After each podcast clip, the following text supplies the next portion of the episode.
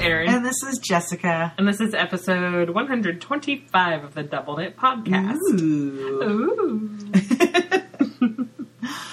Well, what news do you have to share with our dear listeners? So much news. Okay, so we both went to Madrona in February. I saw you for like 2 seconds before I went back in the market. I did see you for 2 seconds. Yeah. And then I went and bought more yarn. Mm-hmm. Mm-hmm. Yeah. Uh-huh. Did you take classes or did you just hang out? I took a class. I took Yarnitecture. We both can't talk. We were just talking about lists. Sorry, we were just I was just talking about speech therapy with Jillian Moreno, and Jillian's known me for a while. So when I walked in the room, she looked at me and she's like, "Why are you taking this class? You know this stuff. Get out." So I and it was interesting. So the idea of the class it's based on her new book called Yarnitecture, which is about spinning the yarn that you want, spinning for a particular project, because I'd say most spinners I know get fiber, sit down. Maybe they have a vague idea of what they want to do, but usually they're just like, here's fiber, and they just spin it. And then they're like, oh, now what do I do this? Or they're like, I'm going to make socks out of this. And then they realize they ended up with like a DK weight yarn, and they're like, huh. So just delving in more about the qualities of yarn, and also spinning yarn as a substitution for commercial yarn. Yeah. Is that the picture you posted with the commercial yarn and your spin next to it? Well, it wasn't commercial yarn, actually. It was, so what she had us do, she was... matching someone else's spin. So she had us... she was talking about how she makes her sample cards, and so she had us spin a little sample where we had a sample of the single on the card, and then a little plied sample, like your little ply back that you do just sort of on the fly while you're spinning. And she had us do one of those, and then she had us trade it with another student in the class and have to match what they had spun. So that's what I was trying to do, was to try to match someone else's little randomly spun sample of yarn. But it definitely... It brings to mind a lot of points, though, that I think are important for yarn substitution in general, that I think are areas where, certainly having worked in a yarn shop, I see knitters continually kind of miss that piece, is that because most knitters, if they're not spinners, they don't really understand that much about how yarn is spun. And so they don't really understand them. But and I think understanding those basic characteristics, though, would be really, really helpful, and it would keep someone from substituting Tosh Merino for Brooklyn Tweed. They're totally Shelter. They're so different. You know, where they're like, oh, well, it's, 5 stitches to the inch, but completely different spinning, different prep. It's so that change the finished project. In Tosh, it's going to weigh 3 times as much. Or if it's written for Tosh, but you do it in Shelter, it's going to be completely different in terms of the stitch definition and all these things. So, anyway, but. The point. But it was fun to do. It was a good exercise. It definitely. I hadn't touched my spinning since the retreat back in April. Oh my gosh! So, it sort of reformed those connections in my brain of like, oh wait, I want my single to be bigger, and I want to do that. And what kind of adjustments do I make to my hands? What kind of adjustments do I make to my spinner to get the results that I wanted? So it was really good to take, just to kind of remind myself, like, oh, yes, I know how to do this. I got this. If you do want to learn more, if you're not a spinner, want to learn more about yarn and how it's constructed, the Knitter's Book of Yarn and the Knitter's Book of Wool by Clara Perks are both excellent. Like, I just pick them up and I, read them, and I feel like she makes it easy to understand, it's engaging to read, and I feel like a better knitter after I do that. So... Yeah. I feel like knitters get very hung up on, they're just thinking about gauge when it comes to yarn substitutions, and they're not thinking about all those other qualities that can be part of a yarn. Yeah. So, I just went and I bought a bunch of yarn and I had lunch, and then I went over to Monica's and we drank and watched movies. Yes.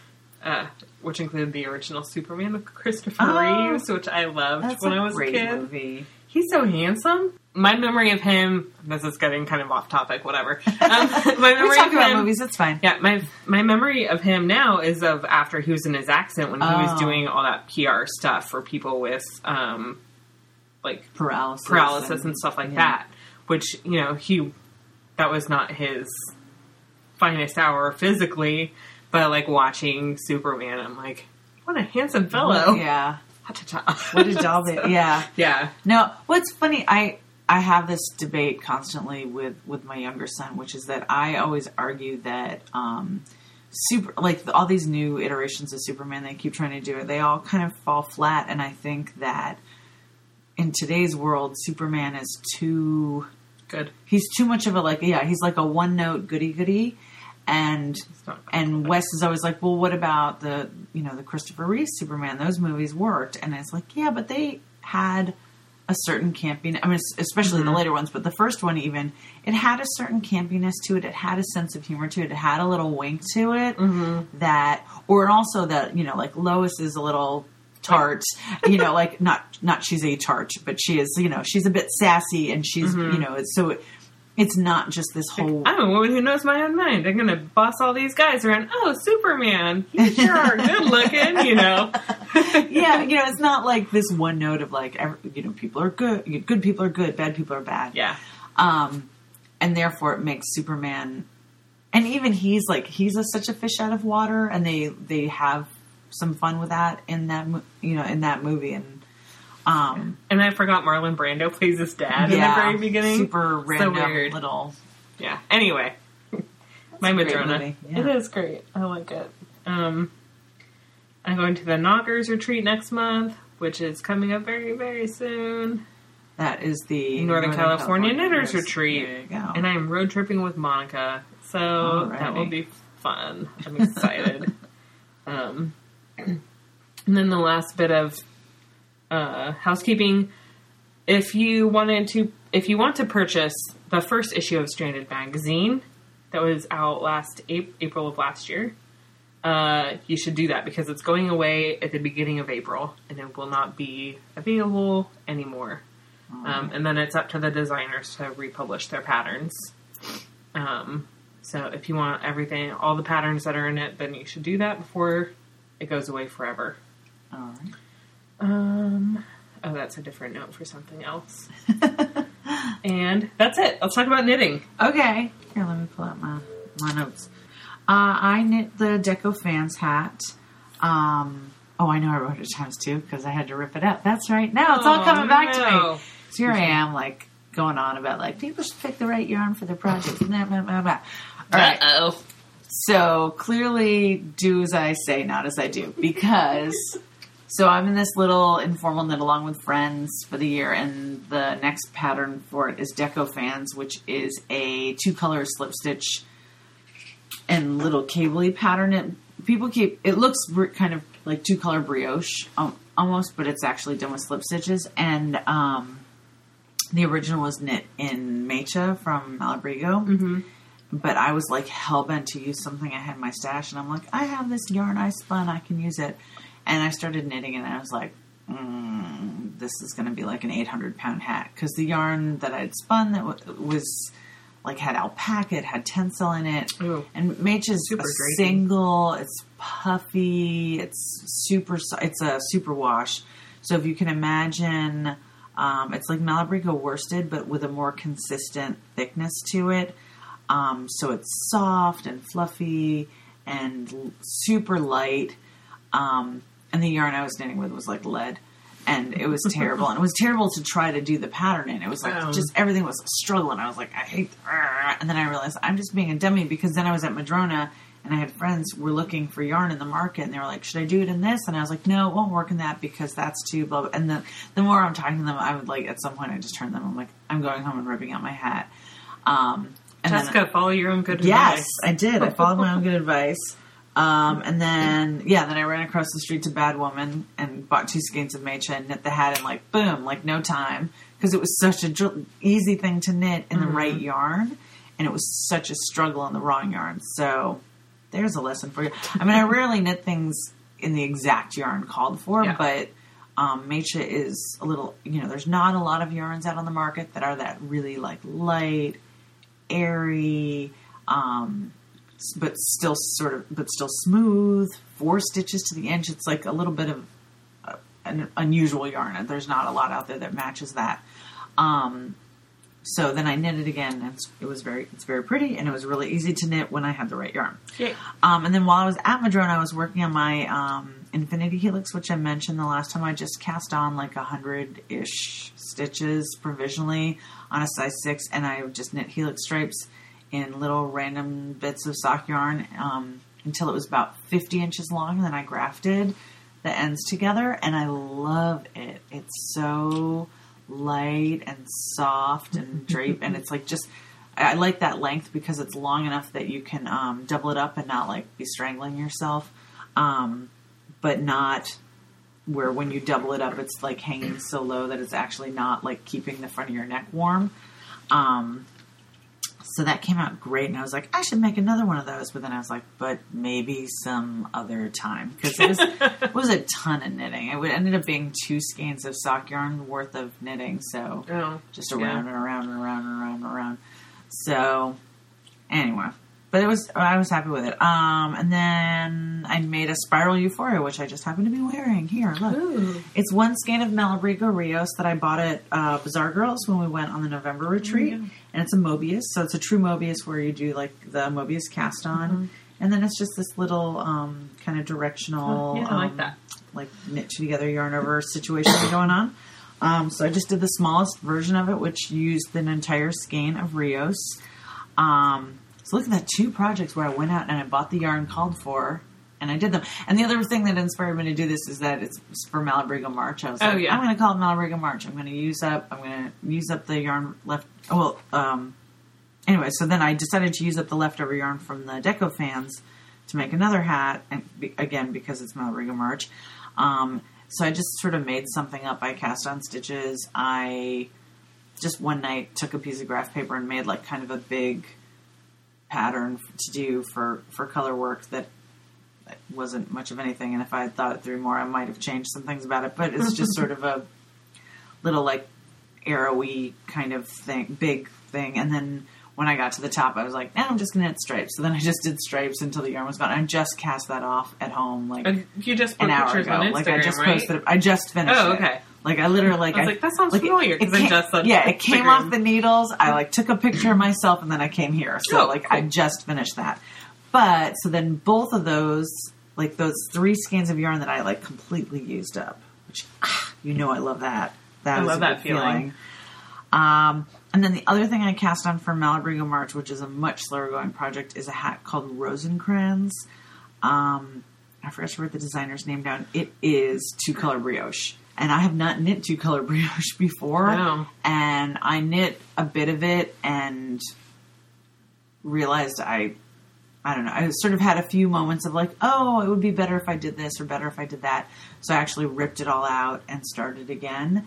And much nicer the second time, but it's just really, it's slow going, and it's just one of the, because there's just a lot of manipulating the stitches going on. Well, if you haven't done 2-color brioche before. Yeah, and I've never done 2-color brioche before, and it's, although it was funny that when I went to just, like, knit the ribbing on the Mecha hat after doing the 2-color brioche, and also with a spiral euphoria, you're doing a yarn over in between all your stitches, I kept wanting to, like, make yarn overs in between my knits and my purls, but... Yeah, so it's just, it's one of those, it's just slow going. It's like, you really like nose to chart. So I'm most of the most complicated part is over. There's just sort of a floral motif that happens at the bottom, and then it just goes into 2-color stripes going into the crown.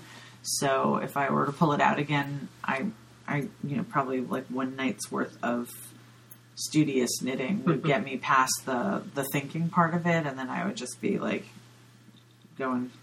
easy going from there. Cool. And then, I just realized I set up the rib wrong on this. And then what I'm working on right now that I just realized is completely wrong is just a plain old hat in a skein of yarn that I bought 1,000,000 years ago when I was at knitting camp. It's a skein of Quebecoise, and I just grabbed it because I was like just wanted to get something on the needles so that if I wanted to go to the movies at some point, which I've been wanting to do with the kid, that I could just quickly just grab something and just do some plain knitting if I had the ribbing all set up, which apparently I don't have the ribbing all set up because I can't count to two, I guess. It's woolly wool. It is very woolly wool. I think, as I seem to recall, I bought it because it's what Meg used to make the sample twisted stitch hat that we were learning about at camp. And I obviously, until I started it, and then I ripped out whatever I had done. But yeah, it's not like delightful yarn or anything, but I just grabbed like the closest skein. Like, you, I'm never going to make anything out of you. You're now becoming a hat. So, and I realized it wasn't even in my Ravelry stash, even though I've had it for probably 12 years. So. Cool. Yeah. And that's me. That's my knitting. All right. Your list is long. Yeah, it is. And I just realized I have something else on that I didn't put on here. All right. Well, I'll just start with what I'm working on right now, which is a plain vanilla sock and self-striping yarn from Cannon Hand Dyes in the color For the Birds. It's super cute. It is. It's orange and turquoise and white and hot pink. Kind of orangey red, tomatoey red. Yeah, it was funny that whenever that was like a week ago where you posted a picture of working on those, and then my friend Heidi from camp posted like a virtually identical photo of a different self-striping yarn in like the same colors, and I'm like, it must be the night for like candy-colored stripes. Yeah, so I bought this yarn at Madrona, and I'm almost to where I can start the toe. I have a couple more stripes. Like hit your Madrona purchases hard this year. There was like... no stash in yarn this year. I did not want to put it away. So I just knit from it. Just like, I'm just knitting all of it. Yeah, so I'll talk about that then. Wait, I have other whips. Whatever. Okay, sorry. I started the triangle, I put gloves mitts, but it's Mitts and Mittens by Hilary Grant from Knitting from the North. In Elemental Effects Shetland Fingering that I got on the retreat at Bizarre Girls in April. I should read the pattern. Uh-oh. Generally. Well, she's from the Orkney Islands, right? So it's color work knit flat, and it's three colors in a row. So I started them and got all the way up through the fingers because they have separate little fingers. And I was like, I haven't done that in a while. That's fine. And I tried them on, and because you do an afterthought thumb, there's no built-in gusset, so it was not fitting well. Oh, tight. Yeah. So I ripped out all the little fingers and pulled it all the way down, and I'm knitting it flat, and what I'm going to do is probably put in some kind of, when I seam it, put in some kind of afterthought gusset thing, if I can figure that out, with the fingers, because then that'll make them lie really nice and flat. Yeah. So, I mean, with the three colors on one row, it was just going to be tight, and there was no way to, like, without ripping the whole thing out and, like, figuring out that pattern gusset. Just bleh.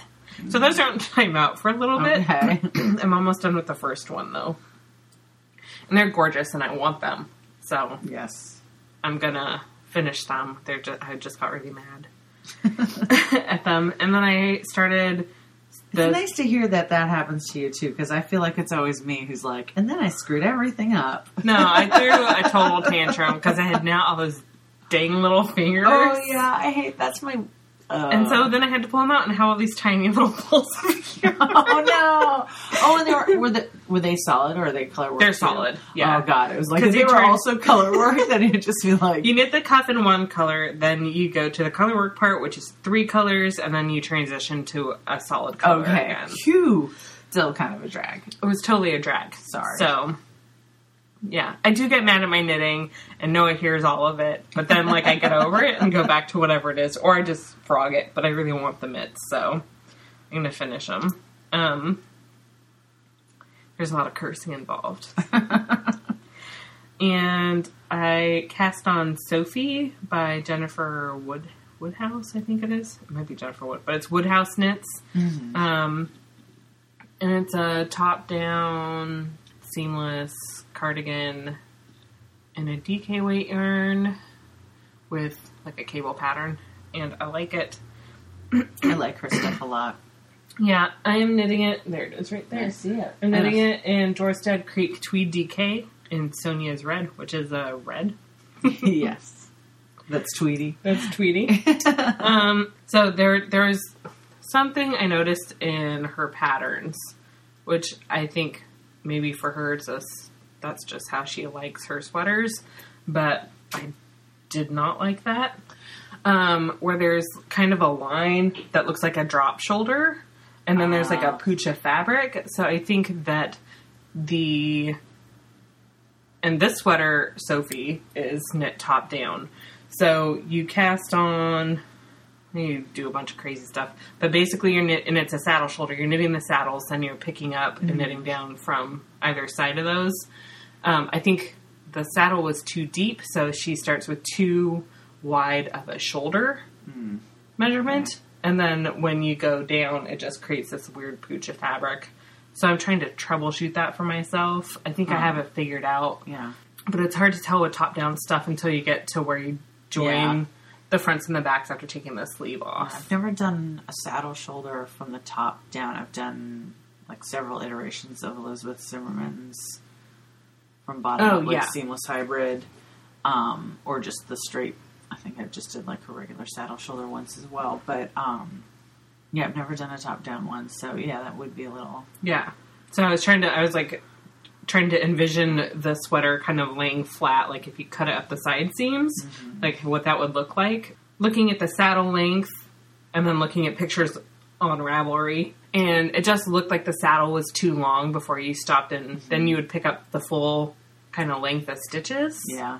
And for my size, that would have been like 5 inches. And 5 inches from where the neckline would be to where it ended would be like way down here.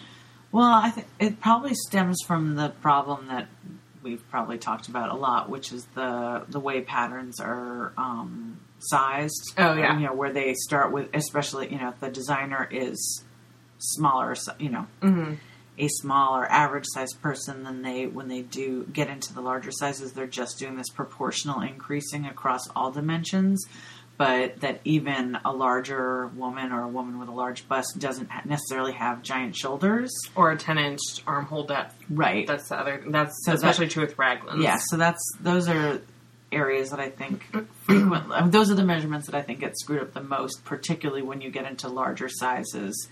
Yeah. In patterns, because designers just expand everything by proportion, and that's not actually how. Right, and I'm to the point where I can adjust stuff for my body, which is very helpful if you actually know what your body measurements are and how you like things to fit, which I definitely know that about myself. So I'm going to try and figure this out. So I like it so far. I'm curious to see if what I thought was going to work will work when I get to that part of the pattern. So.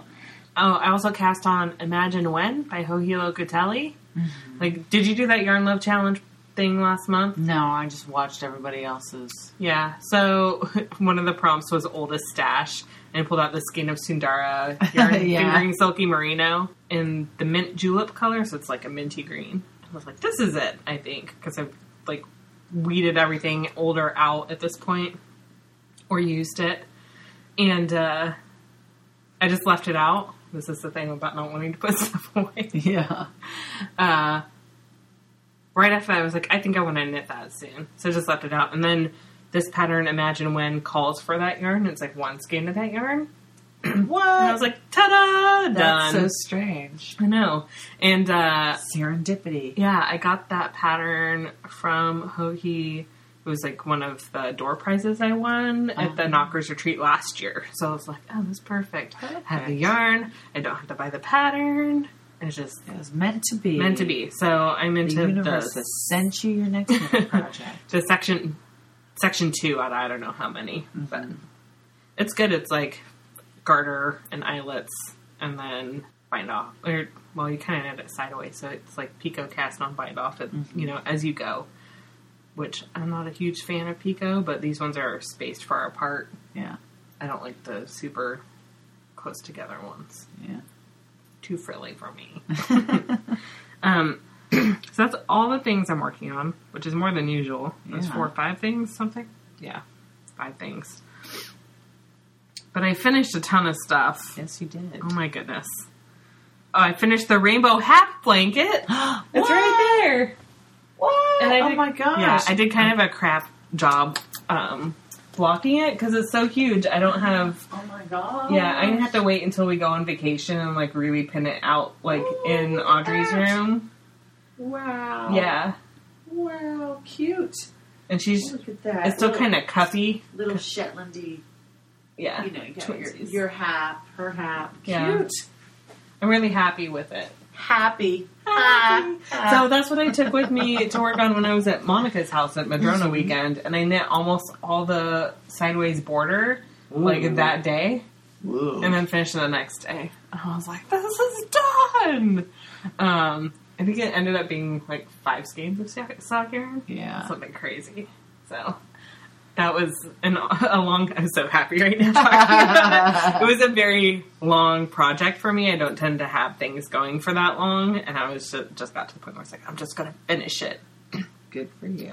So that's done. That was, like, the really big, exciting thing. I finished my Hubba Bubba socks that I talked last time.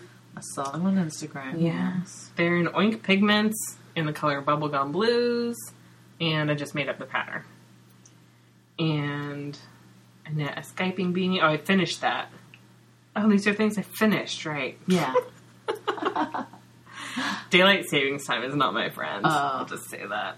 And I finished Goldfinch by Andrea Mowry. And, oh, I love it. I've been wearing it every day.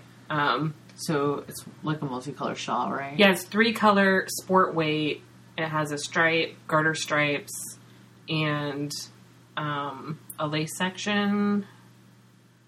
And yeah, that's it. Cool. It's a fun knit. I had to pick up another skein of Dyed in the Wool because those skeins are 200 yards, and it calls for 300 of that color. So I knew I was going to run out. So did you pick that up at Madrona too? They didn't have the color, so I got it from someplace else. I had it. That's okay. I had to go out to Tolt to pick something up, and they had it. They had, like, 2 skeins of it left, and I'm like, oh, we'll take this one. So I finished that, and I love it. And so I use Spin Cycle Dyed in the Wool in the color Pussy Willow that's, like, super bright yellow, gray, and black, and then Wool Folk Tinned in a light gray and a dark gray. So it's, like, so really soft. It's really squishy. So it's just the best. I love it. Yeah. The Wool Folk stuff is... I mean, it's like, if money were no object... Yeah. I mean, even just from working with the FAR, I don't know if you found the same thing with the tin, it gets really fuzzy really fast. Like, even just as you're knitting with it, it gets really kind of hazy. Kind of. I definitely would not choose it for a sweater. I'll say that. Also, it doesn't... It feels slack, so it doesn't really have memory like I would want for a sweater. But it's beautiful for accessories. I wonder... Sorry, I'm about to, like, totally nerd out on fiber. Never mind. I think it's because it's made from that, like, special super fine Optim Merino. I think they do literally, like, take the fibers and, like, stretch them out to make them thinner. So I wonder, that probably takes a lot of the bounce out of it, which is why they do that, like, cable construction to give it a little more. Well, tint doesn't have. No, it's just fine. Okay. But it is. It feels slack. It doesn't feel like bouncy like other Merinos feel. So unless you were going to already knit something that was supposed to be drapey and loose and like that, if that was the quality you were looking for in a sweater, I wouldn't knit it. Yeah. Into a sweater, personally. I mean, people feel differently about things like that, but I also don't think it would wear super well. I think it'd be really luxurious for, like, 3 months, and then, like, I mean, I poke holes in my right elbow sweater, so it would just, like, disintegrate. Yeah. What else did I do? Oh, I knit Lucky by Solène. I don't know, is that Kui? Kui Lore? It's a hyphenated name. She's a French designer. And it's, I knit that in blah, blah, blah. Local Color Fiber Studio. There we go. The Rambouillet. Oh, yes. The orange one. Yes. Dyed with Coreopsis that I bought at Madrona. Yes. And it has a giant freaking pom-pom, and I love it. It's just really big cables with some reverse stockinette. It took like 2 days and used a whole skein of yarn between that and the pom-pom. Local Fiber was one of my only stops at Madrona, too. I got a skein of her whole flock yarn, which is like I think it's like fin wool with Angora from the animals that she raises. Yeah. So, I love Emily. She's really nice. You should give her your money. Yes. Oh, she listens. Hi, Emily. Yeah, that's right. Hey. Hey.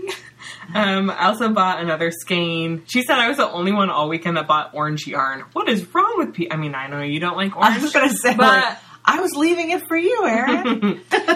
Orange is amazing. And there's an orange for everyone if you so choose to wear it. So, same with yellow, which is the other color I bought, dyed with marigolds. And that's going to be, I think, maybe mitts or something. Like, nice chunky mitts. I just really like how her yarn feels. Oh, you got the Rambouillet in both the colors? Yeah. Okay. I love it. So I knit Lucky. And it's fun to knit. And the last thing I finished is Coronis by Emily Ringelman. And you can buy it as a single pattern, or it's in issue 10 of Pom Pom Quarterly. If you already have that, it's the cover sweater. So I knit that out of Brooklyn Tweed Arbor, and that was like an impulse purchase. It like doubled my budget, like what I was spending on yarn. It was so worth it. I love that yarn. Love it. Really? It's his new one that is... It's a worsted spun because the rest of his yarns are woolen spun. So it's, again, smooth, that, like, bouncy. Smoother, you know, so it's got better stitch definition, but also denser, heavier yarn. Yeah. Some people talk about his yarns, Brooklyn Tweed yarns that, like, pull apart really easily. This is much more of a, like, a traditional yarn you would see from a, like, a big box company, kind of. Yeah. But it's lovely. It's not super wash, which is what I love in sweat. I love that in sweat. Although Sophie's in super wash, but, I knit it.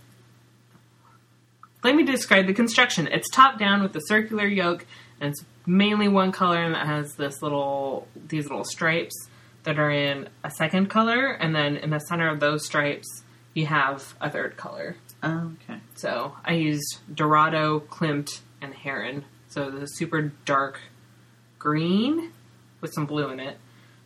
Gold, which is Klimt, obviously. Yes. And Heron, which is gray. Because I bought yarn without a plan, which I don't tend to do usually. And I got 6 skeins of the green, 2 of the gold, and then 1 of the gray. And I had this pattern. I was looking at it, and I was like... I'm just going to knit a swatch. So I knit a swatch, and then my gauge was off, but the yardage requirements were loosely correct for what I had. I was like, I'm just going to cast it on with the thought that I might have to rip the whole thing out, and I was fine with that because knitting the yarn was so nice. What I ended up, what was it? My gauge was DK on a 5, so 22 by 32 on a 5. And the pattern calls for 24 by something. You know, it's like, oh, well, I'm going to have to make adjustments for length and for width. So I ended up following the size 6, which is like 1 or 2 sizes down from where I would normally. I'm always on the higher range of pom-pom because they don't go super high. So I ended up following a 6, and then doing the math, I could just follow the 6 for the whole thing. So I followed a 6 for the whole thing. And it fits perfectly. I think the only mod I made, besides having a different gauge and doing that math, was I made the waistband ribbing shorter because it's supposed to be 3 inches, and I did it 2, which, thank God, because that is twisted ribbing, and I was done with it. Yeah. Ugh. Twisted ribbing. Like Audrey Nunn's, like, start with 5. I shortened that one, too. 5.5 inches of twisted ribbing. I was like, oh, why? Is it ever going to be over? No. And I've already worn it twice, I think. And it's so light and lofty, and it's like the perfect sweater to wear right now. I love it. Yeah. If you haven't tried Arbor yarn, I highly recommend it. I feel like it's worth the price. I always go to it and I pick kind of on the higher end. Yeah, I always go to it, I pick it up, and, well, my first thought is always that there isn't a shade that, like, deeply appeals to me. Like, it's like, oh, this is okay, but nothing where I'm like, oh, yes, you, like, that really draws me in. And then I stand there and I hold it for a while and I'm like, do I really need to pick up some DK? I mean, it's like, I feel like I never feel like I need this yarn. So then I always end up putting it back down and going to do something else. I was looking at the loft too, because I was thinking, oh, fingering weight sweater would be good. But then I saw the Arbor and I said, Dorado, that color, that's the color I need right there. And then I knit it, and now I'd have to put it in my stash. So I ended up, I think, with a little less than half of the skein left of the main color, the green, and then most of a gold one, and the gray was like 2 rows for every stripe. Oh, yeah. Or 2 rounds for every stripe that you knit. So I hardly used any. So I have plenty to do, you know, a hat or mitts or something like that. But enjoyable yarn, light and lofty, good for sweaters. Highly recommend. Which I don't usually gush over yarn like that, but it's nice. It is nice. I see that you enjoyed it, yes. I enjoyed it very much. What have you been reading? Okay. So reading... Oh my God, I've already forgotten what we just read. Oh, we just read Where'd You Go, Bernadette by Maria Semple for book club. I hated it. I thought it was stupid. Which I realize is not a very popular opinion. Most people are like, I like it. I love it. But I was saying to someone at Madrona who was like, I thought it was fun. Is that like, I don't read a ton, as you guys now have had 8 years of evidence to that. So with this book club, I'm like trying to read 12 books in a year. And I generally, when I do read, I like to read literary fiction, and it's just a lot lighter and fluffier than all that. So to me, it felt like this is a waste of time. Like I kind of resented it for just, and it just wasn't that fun. I mean, it's like, okay, if you're just going to be light and silly, I just wish it had been funnier and everyone in it was less annoying. And there was not a, like, real moment in that entire book. Like, there was not a moment that I felt like, I believe this thing. Like, and that just bugged me. And it's another... so, okay, my last thing that bugged me about this book, sorry, is that it is written, it is an epistolary book where it's comprised of various, like, emails, documents, notes that are put together. So all these different sources are supposed to be written by all these different people, and they're written in completely the same voice. There's no distinction between, like, the email from this person, the email from that person, and the note that was left. Like, it all sounds like the same person, which really I felt like is a shortcoming of the book. But okay, stop bitching about that. Right now we're reading Summer Before the War by Helen Simonson, which I'm also really not digging. Uh-oh. It's coming across... I mean, I'm not very far into it, but so far it's very, like... I say, dear chap, what, you know, and it's just like, but not in a fun, like, Jeeves and Worcester sort of way. That's exactly what popped in my head. Like, it's like what Jeeves and Worcester was making fun of, I feel like, but I don't know. I'm not that far into it. Maybe it'll develop into something. Right now, it's just sort of meeting the characters and everything's like, I say, Aunt Agatha, blah, blah, blah, blah. And I'm just like, no, not feeling it, but I will persist, I hope, in time to finish it for book club. What are you reading? I finished The Psychopath Test by John Ronson, which I recommend. Yeah. It's fun. I mean, learning about psychopaths, I think I have some tendencies towards psychopathy. Yeah, always psychopathy. I like it better that way. Yeah, it's fun, and it's fun nonfiction, which I find that it's hard to find that. Yes. Mary Roach is really good at that. Mm-hmm. But yeah, Wes has read a bunch of her stuff too. So, 2 thumbs up if you want to learn about this man's personal journey of finding out what a psychopath is, and he is a humorous writer. I finished Something Wicked This Way Comes by Ray Bradbury, which I was almost done with the last time, I think. It's about 2 boys who this weird circus comes to town, and there's supernatural stuff involved. Yes. And that's all I'll say, because I talked about it quite a bit last time, I think. I read a collection of short stories called Furnace by Olivia Llewellyn. I think she's local, because a lot of the stories were set in Tacoma and Bellingham.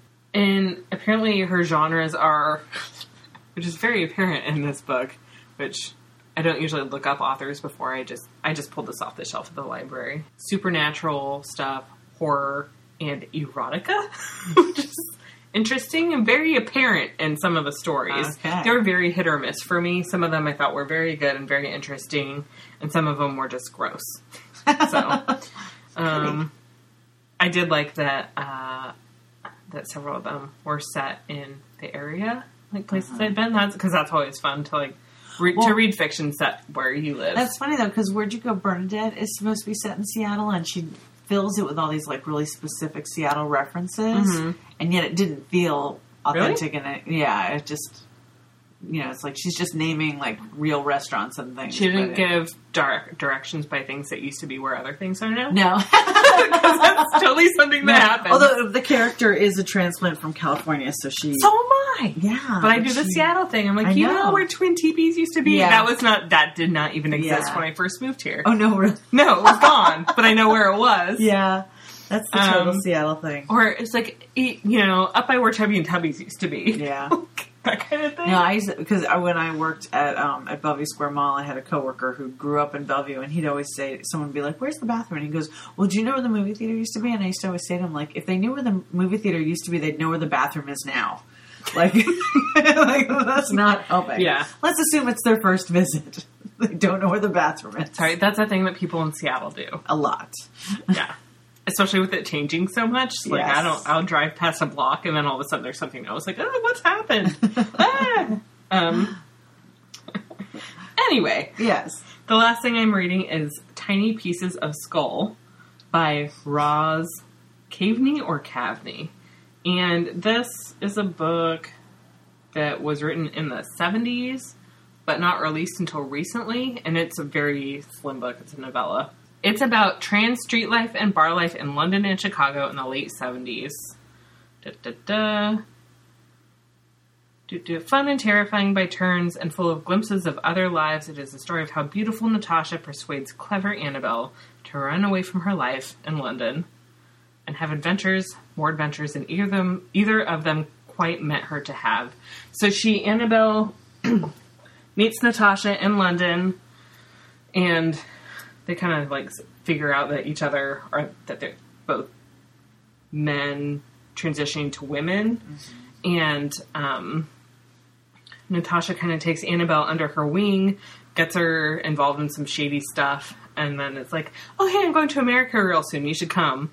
And so Natasha leaves, then Annabelle follows her, spends some time in New York, and then goes to Chicago and meets all these, like, you know, weird characters and gets involved in all these shenanigans. But it's, like, really about street and trans life in the 70s. Some of it is really poignant and I think sad and interesting, too.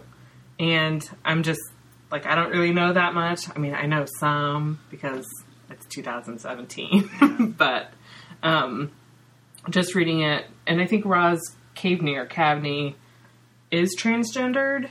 And so she's writing it from her own personal experiences. So it's really interesting. Oh. I enjoy it. Some of it's really funny. And let's see. It was... Oh, she's British. But it was just published in 2015. Oh, interesting. And apparently she was friends with, like, Neil Gaiman and Joanne Harris and stuff. So, there's a lot of, like, funny, dark humor between transgendered women and them trying to hustle men, like, visitors to Chicago, like, who don't know what they're getting into. But it's really interesting, and it's something I've never read that much about before. So it's called Tiny Pieces of Skull, or A Lesson in Manners. Yeah. And it's, like, 180 pages. Huh. I don't know. How'd you hear about it? I saw it at the library. And I was like, skulls, give me. Tiny pieces of skull. And look at the cover. Yes. It's kind of scary. Interesting. That's the bar they go to, I think. Mm-hmm. Called the Chatterbox. Which is amazing. So, recommend if you're interested in that kind of thing. There's a lot of kind of interesting talk about gender perception. cool. Which I think we could all learn a little more about that and how it affects people.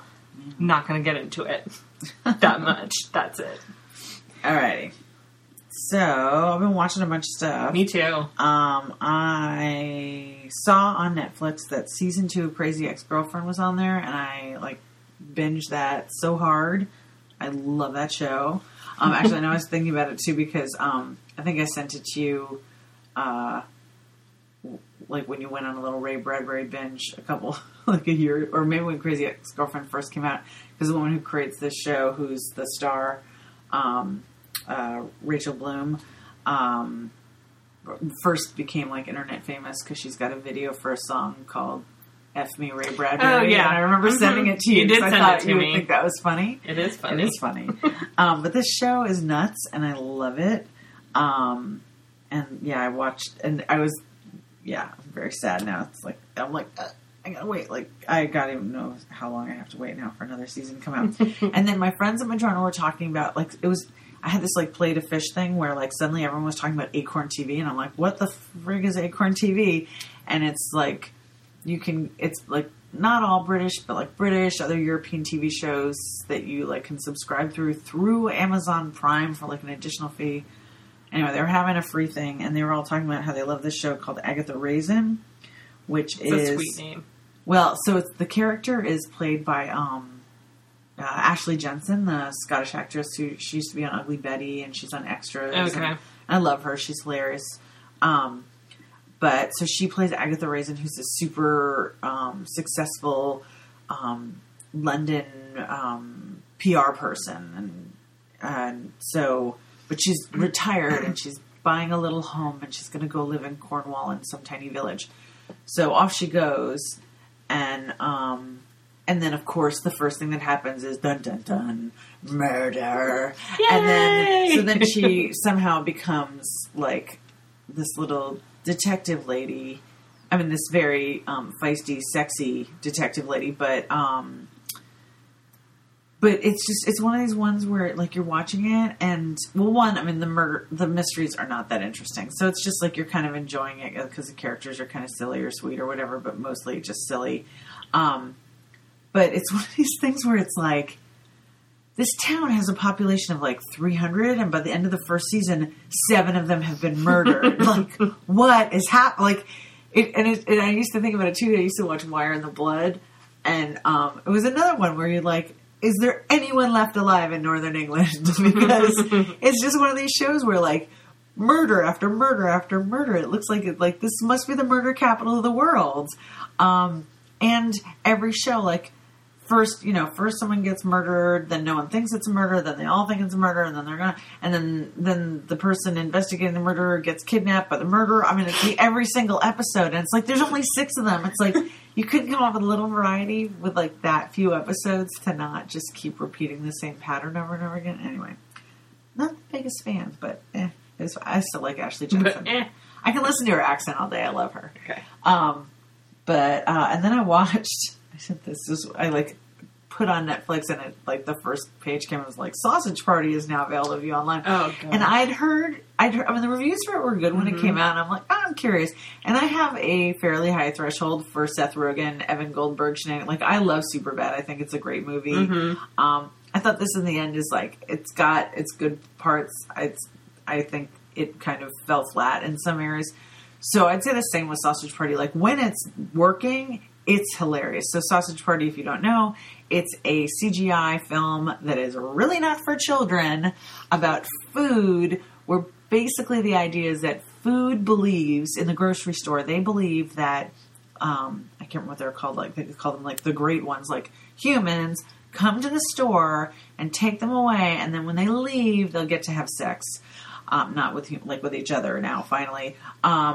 And so the two main characters are a hot dog, Seth Rogen, and the bun that he's in love with, which is Kristen Wiig. Until a piece of food is returned to the store with harrowing tales of what really happens to food when they leave the grocery store. So what it ends up being actually about is religion and belief and facts versus belief and differing beliefs. And so it actually has some very interesting things to say. Mm-hmm.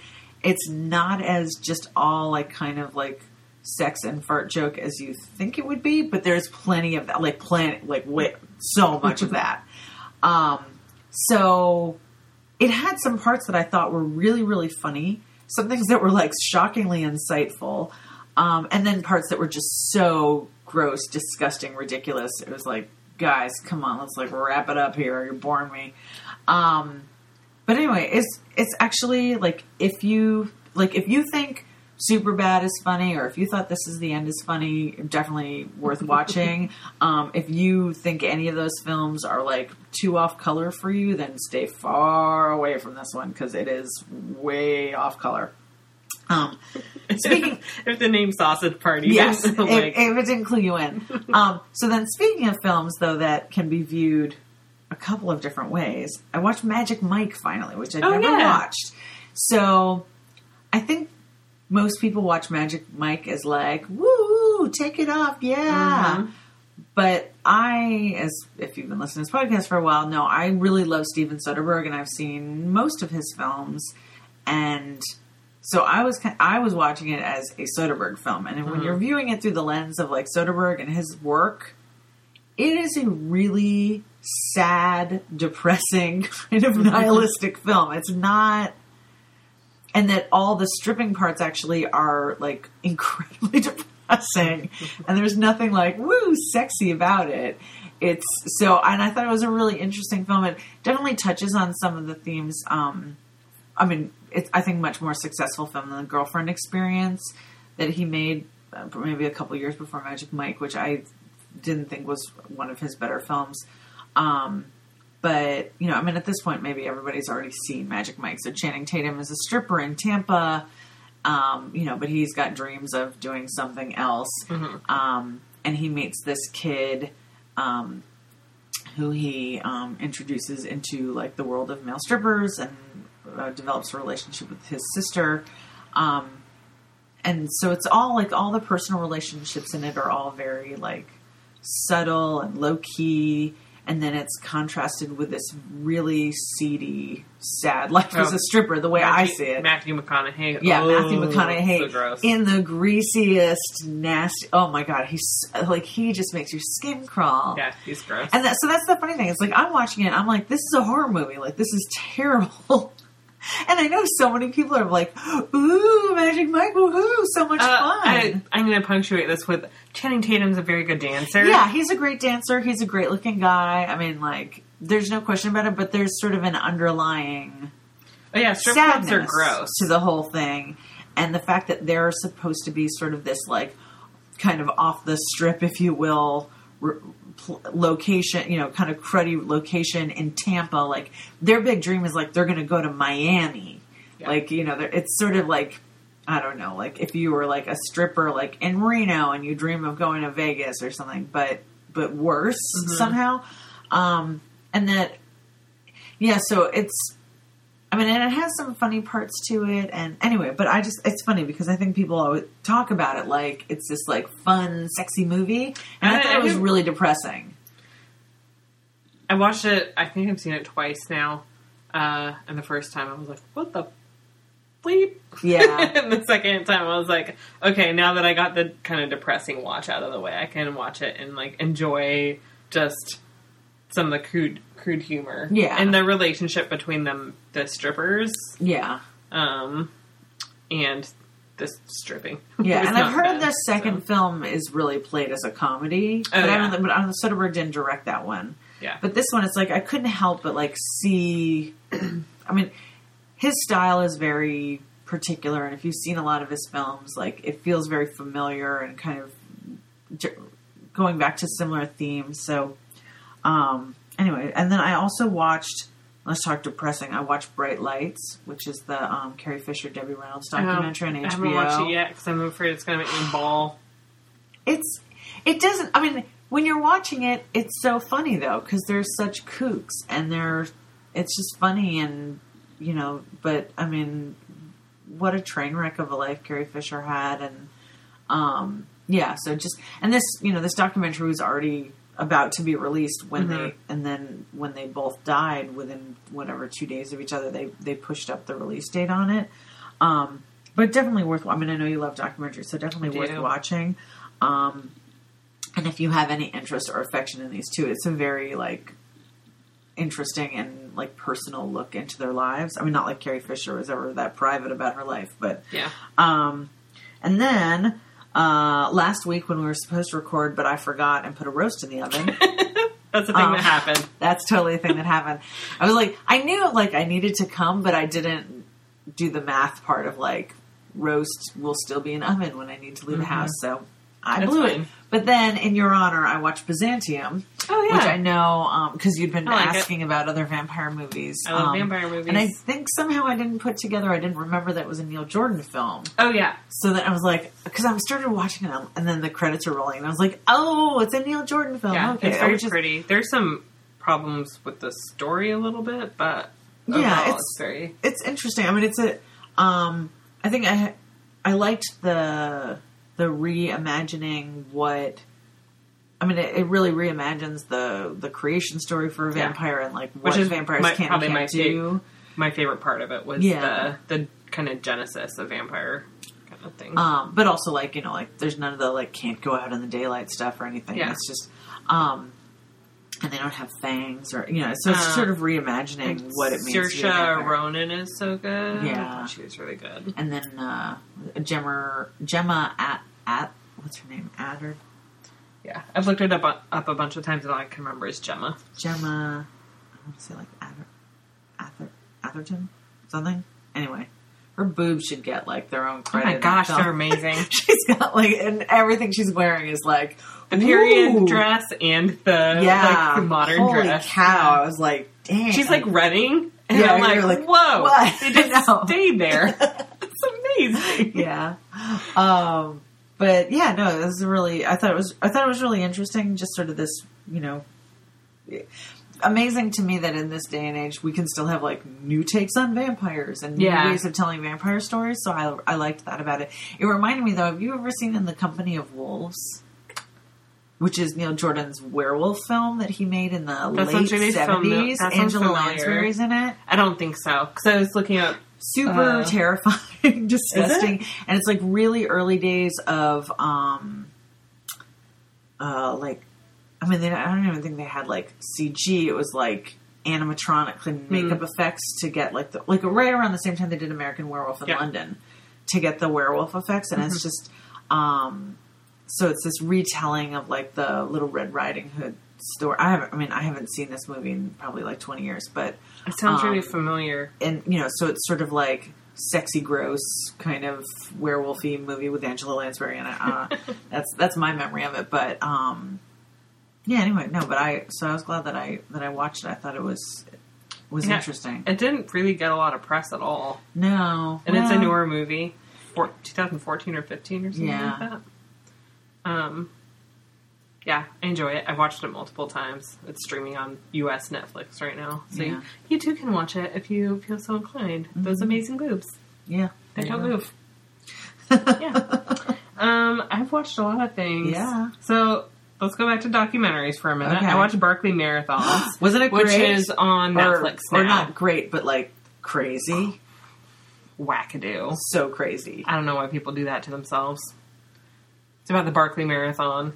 Which is, like, this whole other level insane ultramarathon. Yeah. You do, like, 5 loops, but you run one clockwise and the next one counterclockwise. Each loop is 20 miles. You gain, like, 1,200 feet in elevation. The cumulative elevation change is, like, climbing, summiting, and descending Mount Everest twice. Yeah, and you end up running 100 miles. And you're, like, not on trails. You're, like, running through brush and, like, brambles. Yeah. And, like... There's a part where you had to, like, crawl underneath a prison in water and, like, through a drainage thing. Mm-hmm. And then you have to take pages out of a book at these different check-in points, so they make sure that you didn't just, like, come back. Yeah. As check-in.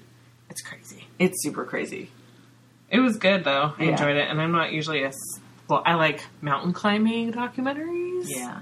because I don't understand why people do that. Yeah. And I liked this because I also don't understand why people would do it. Because it's not like a sports documentary. It's like a psychological portrait of... Yeah. And they have people from all over the world, and I think they let 40 in each year, and some years nobody finishes. Or only 6 people have... Or, like, when they started shooting the documentary, only, like, 6 people had finished. Yeah, but they had 2 people finish during the documentary. And then if you only complete, like, a single loop, they call it a fun run. And then they also had the guy there who had the record for the longest. Like, he'd only managed to go, like, 1 mile, and it took him 16 hours. Because he got lost. Yeah, so crazy. Yeah, so that was good. I also watched a new one on HBO... is Tickled, about competitive tickling, and it is skeezy. It's about this New Zealand reporter who saw this video on YouTube about competitive tickling as a sport. And like, well, this isn't... He's a culture and lifestyle, like pop culture and lifestyle reporter. He started going into it, and it ends up there's all this shady stuff around it. Yeah. Shady. It like was going back. I think it showed up. It showed at SIF. And so people have been talking about it a lot in town, but it sounded like it would be the sort of thing that would just skeeve me out, and I didn't want to know. Yeah. It's like, it's kind of gross. Yeah. But interesting. I mean, if you, like, someone trying to pass off competitive tipping as a sport, and there's, like, blackmail and, like, fake identities and, like, all this crazy stuff involved. So. Yeah. It's available to you if you're so interested. Let's see, what else? I watched Santa Clarita Diet. I kind of hate-watched it. Oh, yeah? That's it. I like their Drew Barrymore and Timothy Olyphant. I really like their family relationship is really cute, but otherwise I was like, nah. But I hate-watched it. I feel like by the time it ended, I was like, okay, now we're beginning, and then it stopped, and I was like, what? Yeah, the best part of it was Laura Palmer's mom. What's her name? Oh, Grace Zabriskie. Yeah. Yeah. She's great. Yeah. Yeah, no, I had moments that I liked. Moments that I don't know. I mean, I watched it's like 6 episodes that are 20-something minutes. It goes by so quick. I know. And I felt like, though, like when it finally, like when I finished the last episode, like, now we're getting somewhere. And I was actually like perked up in my chair, like interested. And then it ended. Yeah. So I definitely would watch the next season when it comes out, just because I'm curious, like, where are they going to go with this? Yeah. What's going to happen? So but some of the dialogue was just kind of lazy. And I'm like, you could have, yeah, whatever. It is what it is. Can't go back and change it now to suit my tastes. Let's see. I watched Eastern Promises, it's on HBO now. It is really good, but it's super dark, so... And if you want to see a naked knife fight with Viggo Mortensen, there's your film. Oh, yeah, I forgot about that. I have a thing with, like, knife violence, and, like, that's, like, my Waterloo. Like, I just can't watch that. So that was, like... So what happens is this young girl shows up at a pharmacy, and she passes out, and then she has a baby in the hospital... And she passes away. Who's the woman? I just forgot the nurses. Oh, Naomi Watts. Oh, right. Is the nurse. And she's trying to figure out who the girl's family is and, like, where she belongs. Because the girl has a Russian accent. She finds the girl's diary with all the sketchy stuff in it. And then traces it back to this Russian family in the city. Naomi Watts' dad was Russian. And she has this Russian uncle that lives in the town, and he's like, don't get involved in this, this isn't good, because she asked him to translate the diary, because it's all in Russian, and, it's Russian mob stuff. Yeah. So, yeah. Goes into, like, sex trafficking and stuff like that. I'm totally forgetting who directed that. It is good, but it's very dark, so, in the end, I remember not loving it. I thought it was good. I liked it. Yeah. And Viggo Mortensen's really good. And there's a couple of twists in there that I was not really expecting. So, yeah. That's also on HBO now. Because Andy's been trying to get me to watch it for, like, forever. And I was like, oh, it's finally on a streaming service. It's Cronenberg. No wonder, yeah. No wonder it has a scene in it that completely grosses me out. I watched Swiss Army Man, which is good. Is it good? I liked it. Okay. I Paul Dano's amazing. I heard so many mixed things about it. This is the film where Daniel Radcliffe plays a corpse. Yeah. This is true. Yeah. It's Paul Dano and Daniel Radcliffe, basically, for 95% of the movie. Huh. It's a dark comedy. And it's kind of sad. So, but the music is amazing. Oh. And Paul Dano is amazing. I love him. Everyone, whenever I heard people talking about it, it was about Daniel Radcliffe. But Paul Dano's totally the star of the show. Mm-hmm. And I'm not going to really talk about it.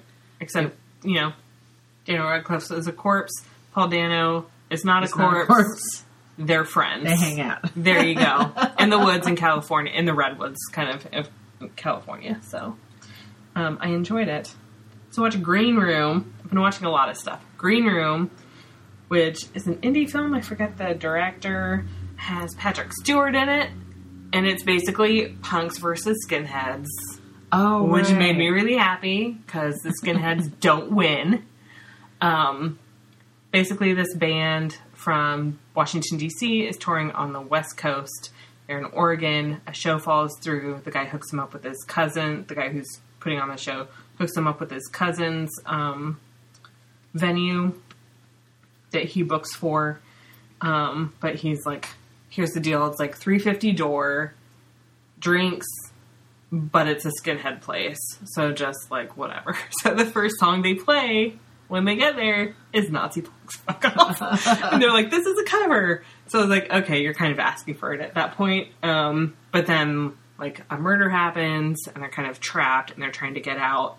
And Patrick Stewart plays a villain, like King of the Skinheads. And he's like trying to clean everything up. As if it didn't happen. But what's her name? Shaquette?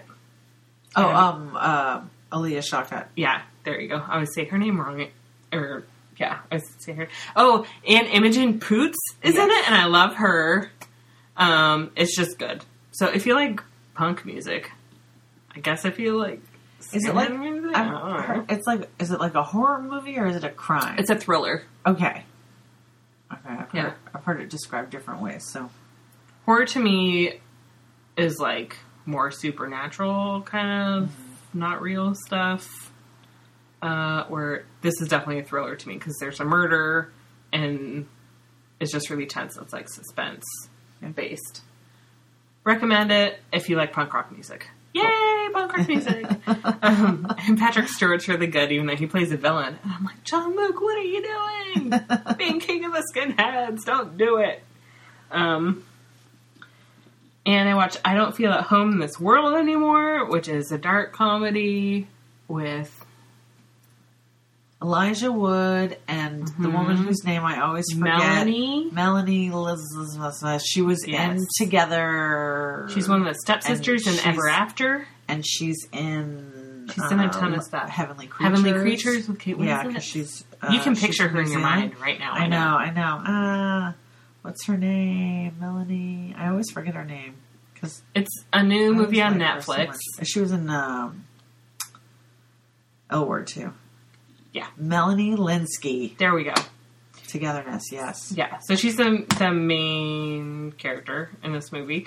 She is tired of people being assholes, which I totally agree with. What happens is she comes home from work, finds dog poop in her yard for... like what happens every day apparently. She's just over it. She goes in. She realizes her house has been broken into. Her computer is stolen. Her grandmother's silver is stolen. Then she meets up with Elijah Wood, who's one of her neighbors, because it's his dog named Kevin, which I think is a hilarious name for a dog, has been like pooping in her yard and she sees him walking away. And so she like throws poop at him. And he's got this gross rat tail. Oh. So like... Yeah. But they become, like, kind of partners, and he helps her try to find her stuff and get it back. But it goes from, like, dark comedy to, like, pretty brutal fairly quickly. So I recommend it with that caveat. Like, yeah, I started to watch it, and I watched, like, the first minute of it, and I was like, I don't think I'm in the right headspace, and I just decided to... It's really good, but it does get brutal really quickly, and there's a lot of yelling, what the bleep, at the top of my voice. I mean, not that loud, but you know. Yeah. And Noah was like, what are you watching? I was like, you have to watch this with me. Come here. Because he tends to, like, wander in and out of the room as I'm watching weird stuff. Yeah. And then being confused about what's going on. Like, I'm not explaining to you. Just come over here and watch it. So I recommend that. It was good. Despite the rat tail. Yes. I did not like Kevin a lot. And movie in theater. A movie in the theater. I saw Get Out, which is amazing, and everyone should watch it. That is what I've heard. Everyone should watch it. It should be standard education required movie. Viewing. Yes, exactly. It's so smart, and it's so funny, and it was one of the only times... It's the only time there's been such polite, like, golf clapping for things that are happening during, like, a horror thriller movie. It was great. I went with Andy on a Thursday night, and the theater was almost full. And, like, this stuff was happening. People were like... It was great. I think it's just so smart in so many ways. Cool. And I think that most people have heard about it. Yes. But it's a Jordan Peele film where this black man is going with his white girlfriend to visit her parents for the first time. And the mother's Catherine Keener, and I forget the dad's name. Bradley Whitford. Yeah. Yes. In this, like, kind of bucolic, suburb, woodsy place that you people have on the East Coast. Our woods and stuff don't look like that. Like we stockpile them somewhere. Yeah. Our woods don't look like that. They're like full of evergreens. So It's definitely an East Coast wood. Okay. Yeah. Ours. Yours. And then weird stuff starts happening once he gets there to visit. And that's all I'm going to say about it. Yeah. But it's so smart about really pointing out how, like, liberal white people think they're being really open-minded, but things that they say that are really racist without realizing it. So, but it's just good. It's totally different than anything I've seen before. And I was like, I would watch that again as we walked out, which almost never happens for me. Also, the girlfriend's older brother is what's-his-face from Byzantium. The young boy. The boyfriend. Oh, really? Yeah. He plays this, like, skeezy, alcoholic, racist, drunk dude. Right. Okay. With a creeper mustache like this. Yeah. Okay. And a ponytail, I think. Yeah, it's gross. He's, like, really good at it.